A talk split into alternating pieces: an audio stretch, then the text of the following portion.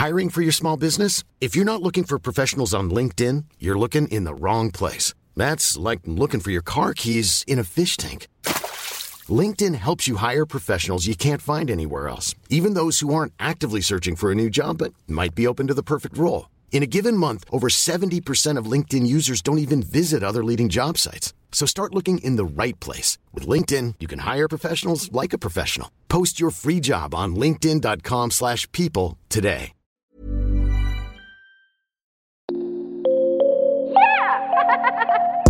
God bless everybody. I'm your host of O P P, Corey Cambridge. I'm about to get us started into a new exciting episode of the podcast. But before I do, I wanted to tell you about our new website, O P P dot news.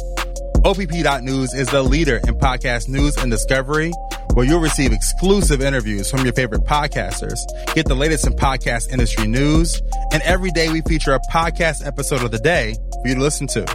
So enjoy this dope episode of O P P and be sure to stay informed on the latest in podcasting and sign up for our newsletter on O P P dot news.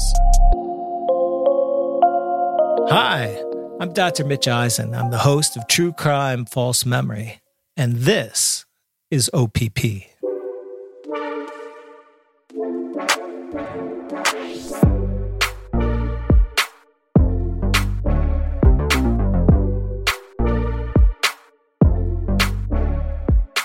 God bless everybody and welcome back to another episode of O P P, Other People's Podcast highlights America's top podcasters and the dope shows they created. I'm your host, Corey Cambridge. Our special guest this episode is Doctor Mitch Eisen, host of the amazing podcast, True Crime, False Memory. This podcast brings you true stories of innocent people who are falsely accused, mistakenly identified, and put on trial for crimes they didn't commit.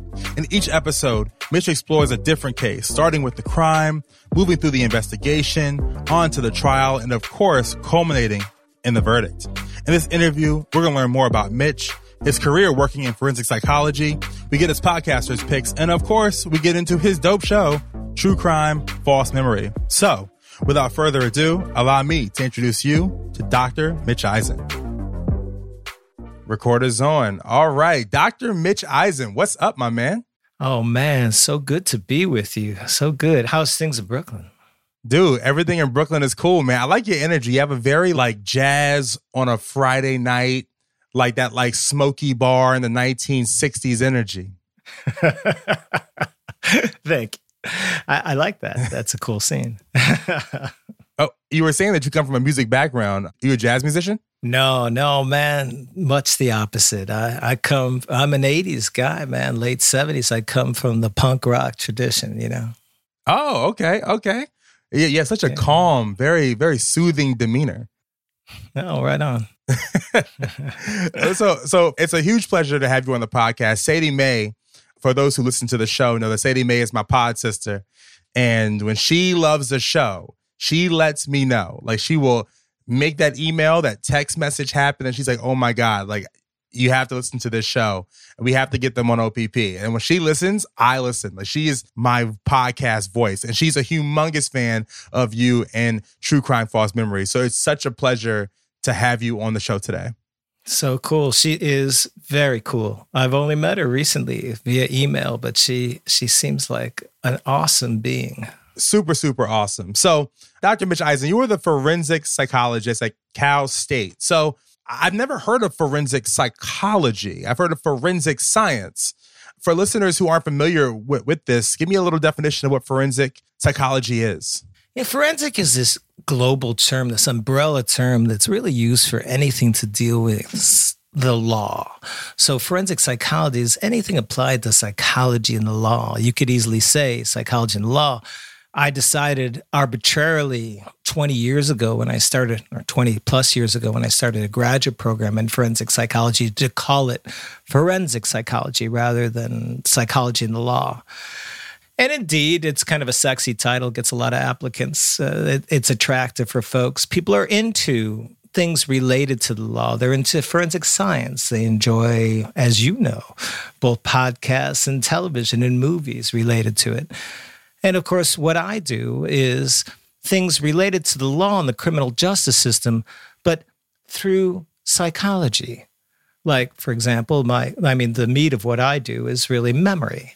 When a lawyer has a case that involves issues of eyewitness memory, they'll call someone like me for consultation so they can get up to speed on the research. I mean, lawyers can't be experts at everything, right?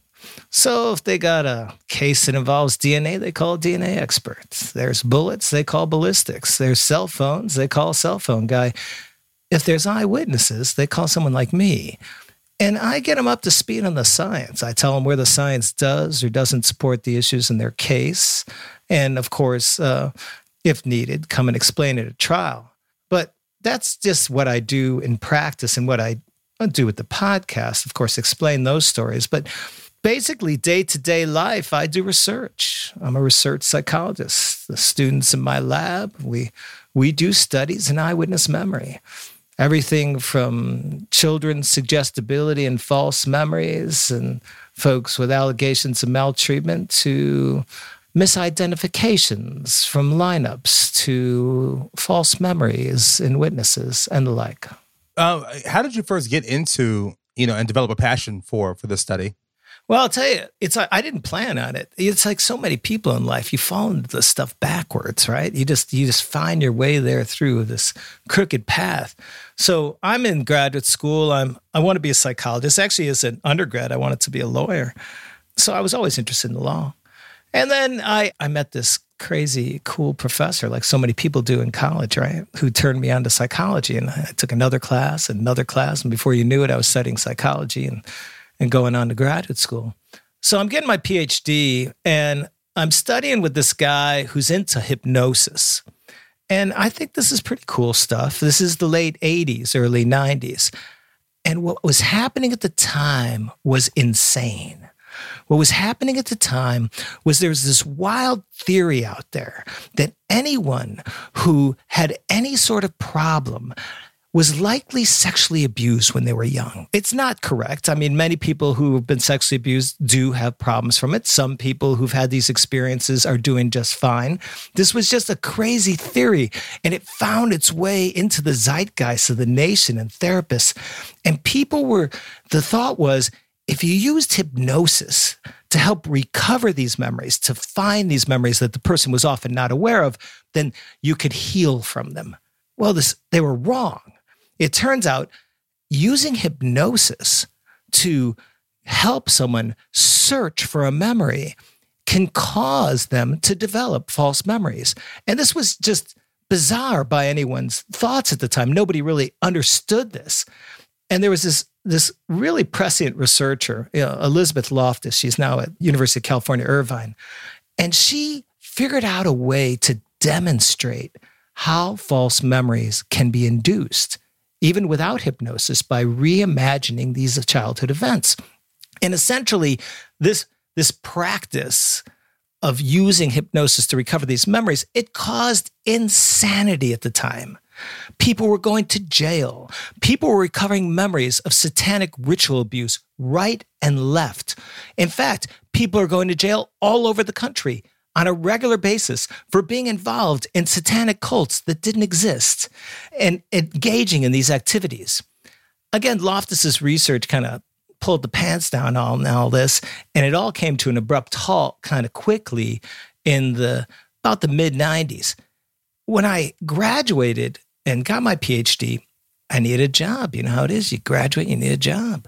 So I get this job. My supervisor at the hospital says, hey, I, I got this former student. He works at this unit. You should go work there at this hospital. And I ended up on a unit that was assessing allegations of abuse in children. Very cool work. I like working with kids. It sounded interesting, right? During the same time, while people were using hypnosis to induce these false memories, at the same time, there were rapid cases of mass molestation. Why? Because there was this belief that these satanic cults were out there, and we have to go and interview all these preschoolers aggressively and find out if their teachers are involved and they're doing this. And again, people are going to jail. People are interviewing young children in this wildly suggestive manner, inducing false reports. And there I was. I was at ground zero. I found myself at this hospital, and we were assessing hundreds of these kids a year. And so I said, hey, I could do this research. I mean, I had no interest in being a research psychologist at the time, had no interest in being a college professor. I was a clinical psychologist. But I said, I could do this. I could do this research. And indeed, I did. And I got federal funding for it. And I got some collaborators. And, and we did some pretty cool studies showing how suggestive questioning can lead to false reporting. And so I was kind of falling into this, and I started teaching part-time at various universities, Northwestern University and some others, and I found that I liked teaching. Started doing research. I found that I enjoyed that. And then in the mid nineties came O J. And what O J taught us all was D N A can show the truth in these cases. And we found in the coming years that many people were being falsely identified by eyewitnesses, and D N A evidence was proving definitively that these highly confident false identifications were incorrect. And that really grabbed my interest. And um, I just said, I'm going to be an academic. I applied for jobs. There weren't many out there. There was one in Chicago. They said, no, thanks. That's where I was. There was one in Miami. There was one in L A. So you can live in worse places than L A. It's sunny every day. And so off to L A we were. And uh, I started this graduate program in forensic psychology. And that's how I found myself here. You know, from your your time in this field, you mentioned, you know, you know, way back in the eighties and, and how things, you know, made a pivot with the O J trial. Uh, how have things changed in the world of forensic psychology from then to now, as far as research and studies? Well, there's many areas in forensic psychology or in psychology and law, everything from folks who are into false confessions or policy or or dealing with uh, folks who are in jail. And, and like my area, my slice of this world is eyewitness memory. And things are changing, man. People are listening. This is why I decided to do the podcast. One of the reasons is get the word out, to kind of bear witness to this it, with a firm belief that if If the public understands these issues, then the courts will be pressed to also understand these problems and to start making advances in how they collect and preserve eyewitness evidence and how it's used in trial. I'll give you a great example. Eyewitness evidence, for, you got to understand that eyewitness evidence is just like physical trace evidence. If it's not handled correctly, it can be contaminated. And it can be easily changed and altered through mishandling or if somebody's being casual in obtaining the identification. California, just this week, I mean, well, this month, on January first, for the first time has mandated that all identification tests, every time somebody gives someone a lineup, a photographic lineup, a, a three pictures over three pictures with the suspect in there to choose them. Every time this is done, it must be done double blind. I don't mean to get into technical stuff, but what that means is that means the officer doesn't know who the suspect is. So they don't have a dog in the hunt. So if they if they truly believe I've got the bad guy, they can't inadvertently influence the witness to say, you can imagine how innocently this can happen, right? Oh, I don't know. It could be two. It could be three. Three, you say? What's familiar about three? I noticed you're looking at two. What's familiar about two? Because we got two human beings sitting together in the same space. And these controls are not just to to control bad cops. I mean, there's good cops and bad cops. There's good professors and bad professors, you know. There's good talk show hosts and bad talk show hosts. There's good and bad in every group. It's to, to control the human element, to take the messiness out, to take the bias out. And from a social justice perspective, it couldn't be bigger because the people who get caught up in this are often the people of less means, the disenfranchised folks, the people of color. So this is a huge advance, a huge advance. And that advance is on the heels of really great science. really great science over the years that has demonstrated these often counterintuitive notions, like the one I gave you before, Elizabeth Loftus's work, saying if you use hypnosis, if you use these suggestions, you can induce false memories. And that practice stopped. If you interview children in a highly suggestive manner, like the work I was doing in the early nineties, you can induce false reports and people can go to jail for things they didn't do. And those practices stopped. And interviewing improved out overnight. So a lot of the work that I do and people like me do is really towards social justice. It's towards fairness. It's towards improving the system and helping everybody understand the fragility of eyewitness memory, the fragility of this type of evidence, and and how, you know, if it's mishandled, if there's problems, this could cause havoc in many people's lives, not just the accused, but remember, if you're prosecuting the wrong guy, the bad guy's still out there doing bad things to other people.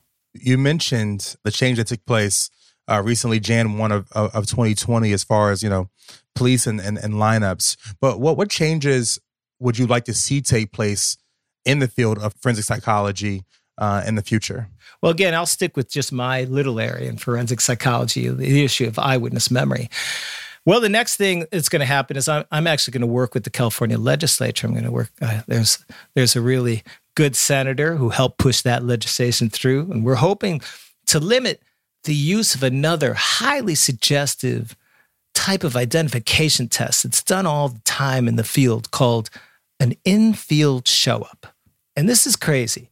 And if someone grabs your bag, and you say, oh, yeah, he was uh, a young twenty-something Latino male with short hair.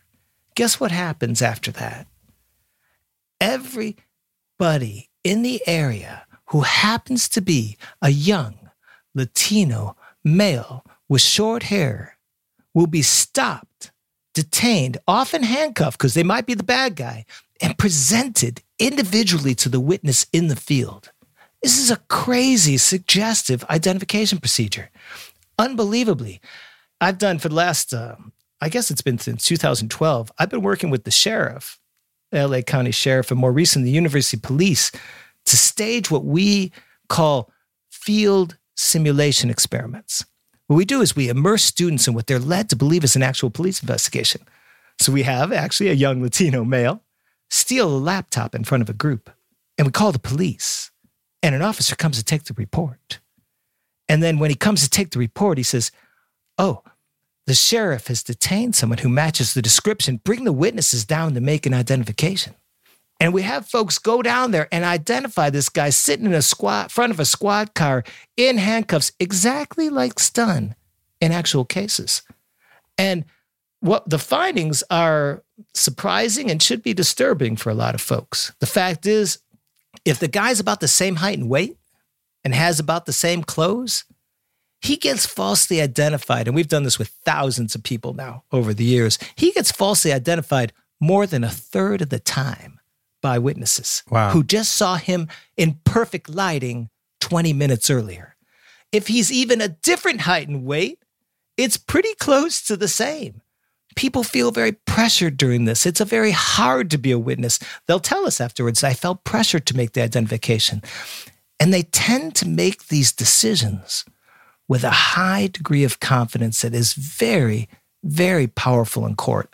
So what we've been doing lately in our research through these field studies is we've been piloting a new way of doing a more fair identification test in the field on a laptop computer, to get away from show up. So the next uh, low-hanging fruit, if you will, uh, as far as passing good legislation and, and trying to influence things is to, to reduce the use of show ups in the field.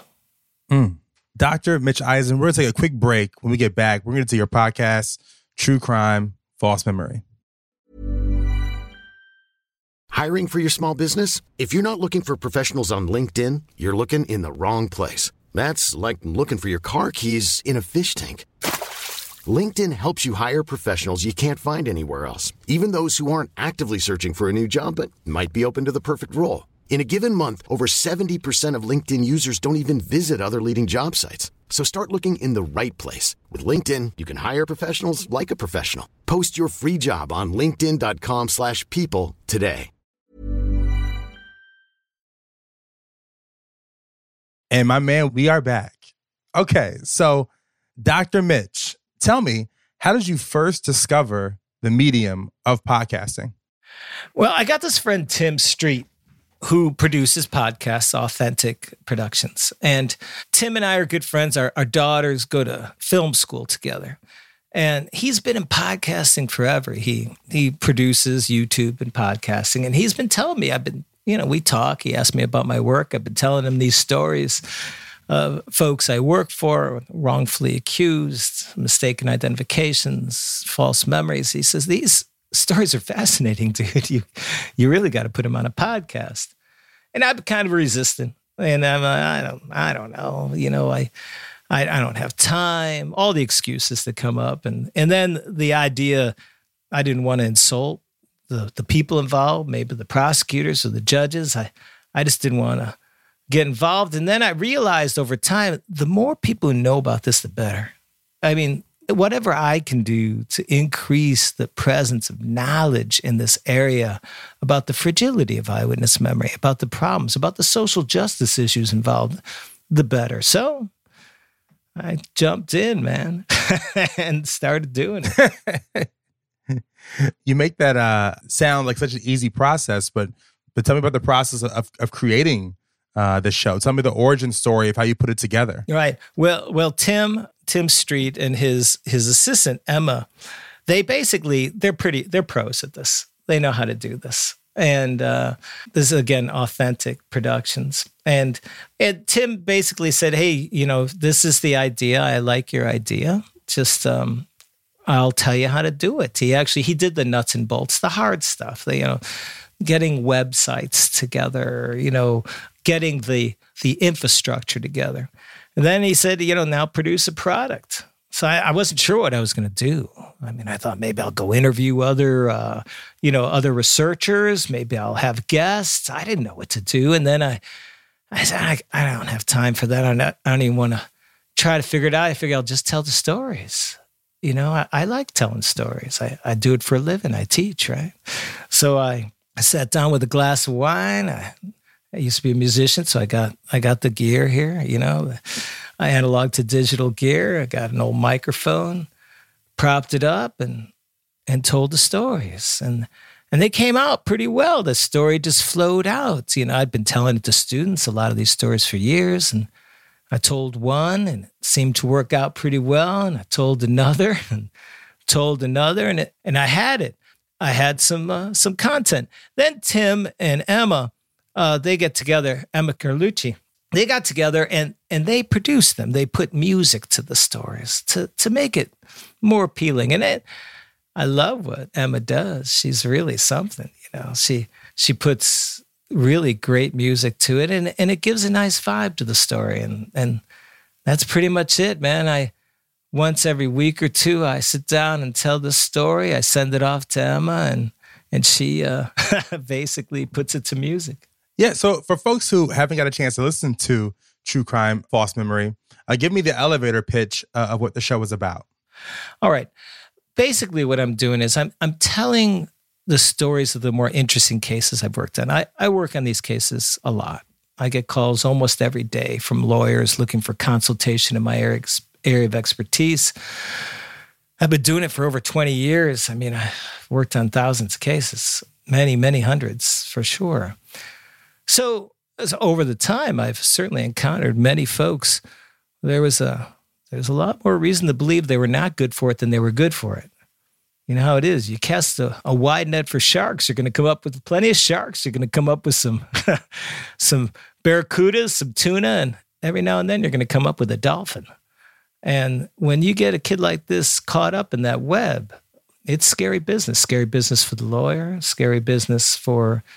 for folks working on the cases. So these are interesting and important stories. They're not just stories of the, the falsely accused. They're also stories of the victims, the people who had this terrible encounter and how they came to, to mistakenly identify someone, how they came to, to produce this false memory.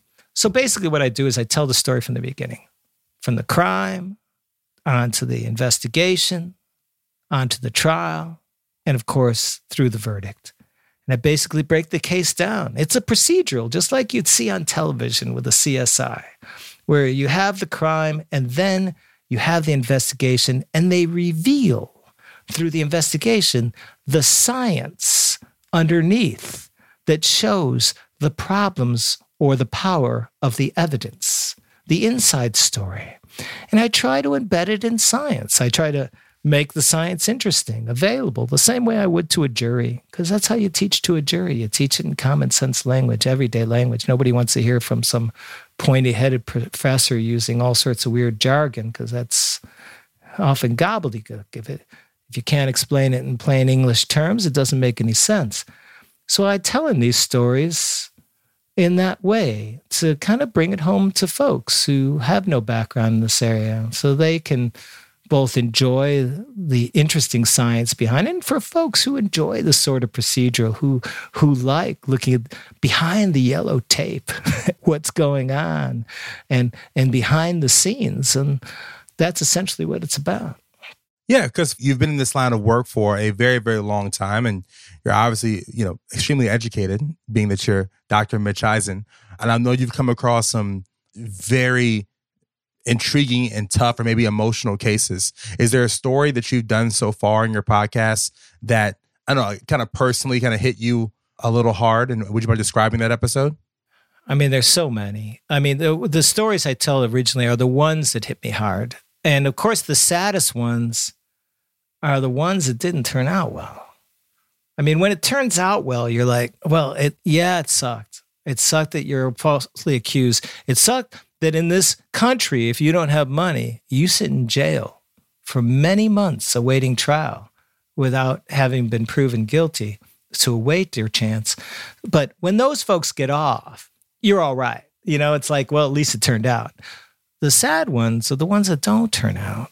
I think I've recorded a couple of these. I'll just, I'll name episodes and I'll tell the story. I think of the, the Orange County Flasher, the story of this, this young boy, this nineteen-year-old kid, he's he's on his way home uh, from the library, and this some guy in the neighborhood had been flashing young women, and I mean, you know, it's an ugly sex offense that has a pretty steep punishment, lifetime registration on a sex offender list, right next to pedophiles and rapists.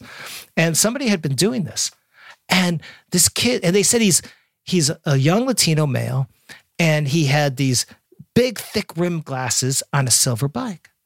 And they stopped this kid, but he's got no glasses and he's riding a black bike. And they reach into his backpack and they find some wire rimmed glasses. And essentially they say, oh, well, he's got glasses. He's got the bike. It must be the guy.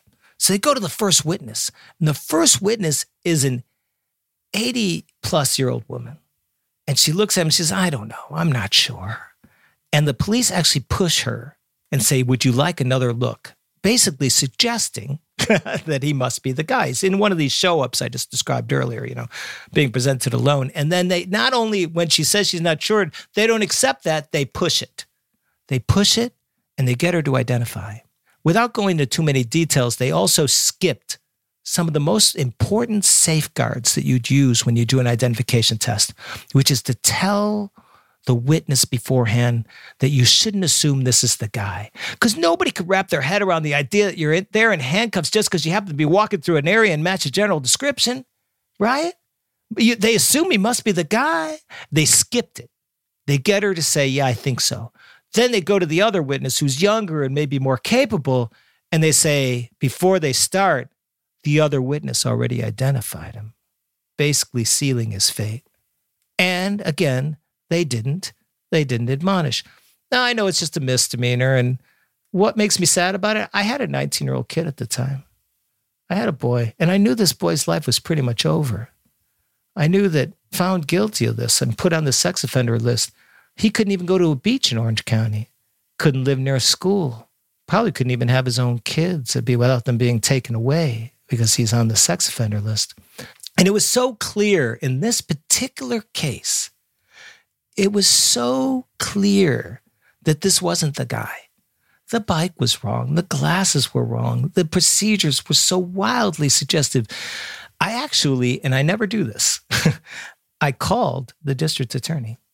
Now, why? Because these are young folks. Misdemeanor court is young folks, new attorneys. Defense attorneys are brand new. the, the prosecutors are brand new. The judges half the time are brand new too, or they're teaching them how to do it.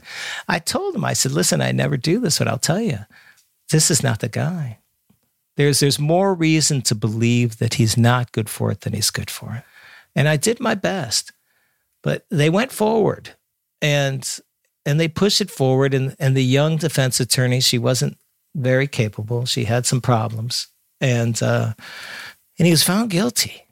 And I called the young defense attorney afterwards and says, listen, I, I really, I mean, this is a this is a big deal. I'd like to to help with the appeal. I also have good friends at the Innocence Project because I I do pro bono work for the Innocence Project on people who've been wrongfully convicted. And my friend at the Innocence Project, Justin Brooks at the Southern California Innocence Project, said, yeah, it's just a misdemeanor and it was recent, but as a favor to you, I'll I'll actually look at the case. And I asked, I said, can I contact the family? And and she wouldn't help me contact the family because she was, I think she was worried about being found to be ineffectively, ineffective as a lawyer, which is kind of a big deal. If you, if you're found to give ineffective assistance as a young attorney, it can hurt your career. So that was a sad one for me personally, just because I think when you have a kid that age and you realize what's happening to him, I mean, there's been worse ones. I mean, there are some cases that I tell on the podcast of that one, probably the most heartbreaking, is a fourteen-year-old kid who was hanging out with one of his knucklehead friends from middle school who was ganged up. And the police rolled up, and that got him in the gang book. That's all it takes. One field identification card, hang out with one of your friends. Got him in a gang book, and that gang was involved in a horrible shooting. And he happened to match the description of the shooter, young, light skin, shaved head. And they put him in a six pack, and it's a photographic lineup. And in this particular photographic lineup, he was the only young, light skin, shaved head. And this oh, poor man. kid, yeah, yeah, a serious business, man. They prosecuted him as an adult. You can't do that in California anymore without a judge's approval, but he's a fourteen-year-old. You know what happens to a fourteen-year-old who gets prosecuted as an adult? They get sent to the same prison as the adults. But at that time, this is a while ago, you can't hang in the adult population because you're just this skinny little kid. So where do they put him? Solitary. So here's a fourteen-year-old kid at Pelican Bay Prison in solitary confinement until he can grow big enough to defend himself in the general population. That was a very sad story. It took me a long time to get over that one. And there were problems with the lawyers there, and there were problems with the situation, and there were problems with the cops, and sometimes things go south, man. You know, you've been studying this for a very, very long time. You know, you're an expert in this field. From doing this podcast, what have you learned about the study of forensic psychology that you didn't know before? What have you personally learned from your own show? I don't know. I think I've, what I'm doing in the show is what I'm doing in court and to some degree what I'm doing in the classroom. I'm trying to bring these stories home in common sense language in a way that people can resonate with so they can feel it the way I feel it, you know, that they can see it through my eyes. And I think that as a teacher, you know, you try to do this in the classroom. And then in court, you're doing this crazy short form, you know, where you're just answering questions, this weird artificial question and answer format with objections and formalities and rules. But on the podcast, I could tell the story very free. You know, I, I could really, I could teach it in depth in a way that I can't teach it in the classroom. I don't have the time, that I, I can't express to the jurors in that brief question and answer format. So I guess I haven't learned more about the science, but um, I've learned that my science can be merged with my art. That this has become my art. I'm not playing music these days. I'm just recording these stories. It's so it's uh, for me, it's been a growth in the merging of my art and science, I think.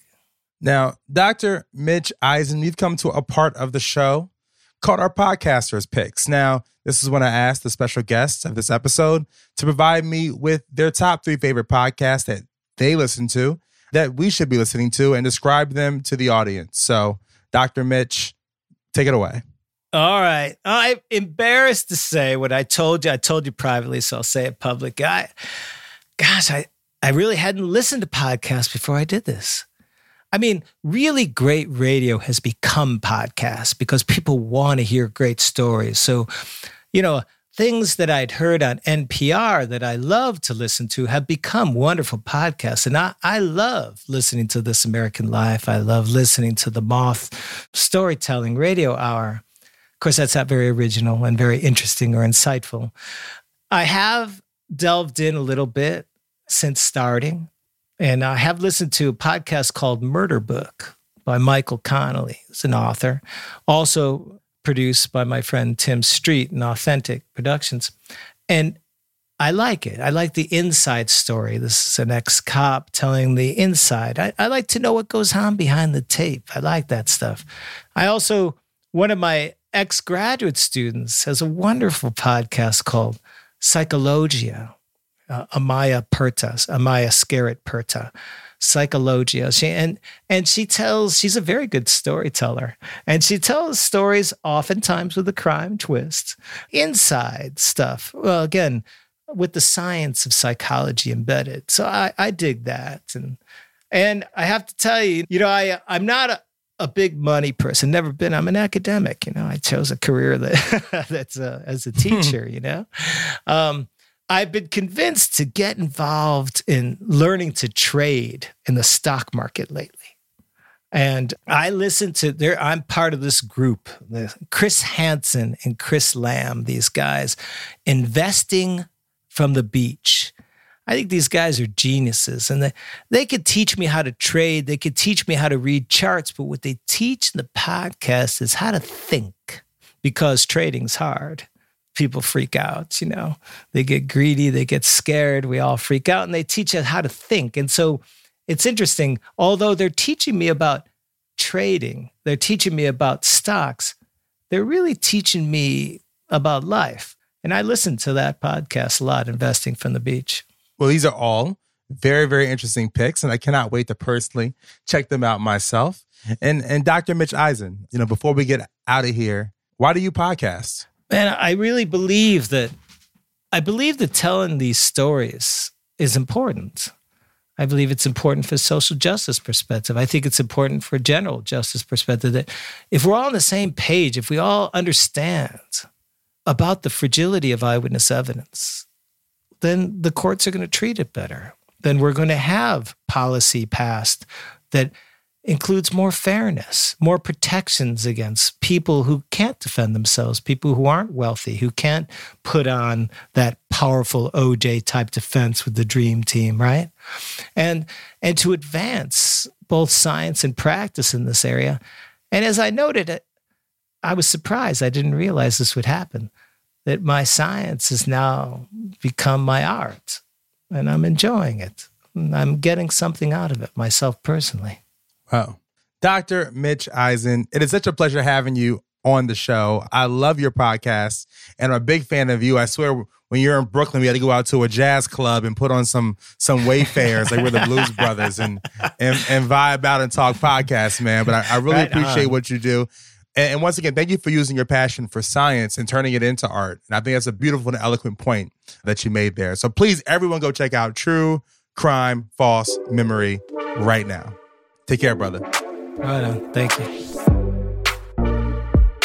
Thank you all so much for tuning in to another episode of O P P and to our special guest, Doctor Mitch Eisen.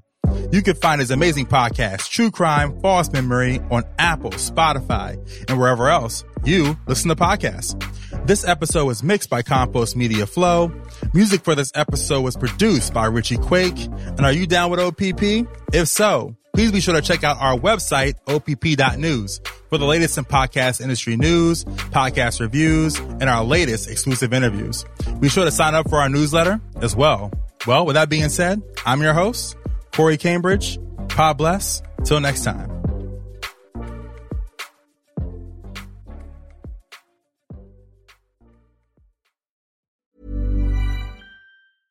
Hey, folks, I'm Mark Maron from the W T F Podcast, and this episode is brought to you by Kleenex Ultra Soft Tissues, your ally to help tackle your allergy symptoms this season. I love the change of seasons, but nobody loves pollen and all those other things floating in the air that make you sneeze during this nice weather. Kleenex Ultra Soft Tissues are hypoallergenic and allergist approved, so fight back against watery eyes and runny noses without worrying about irritating your skin. For this allergy season, grab Kleenex and face allergies head on.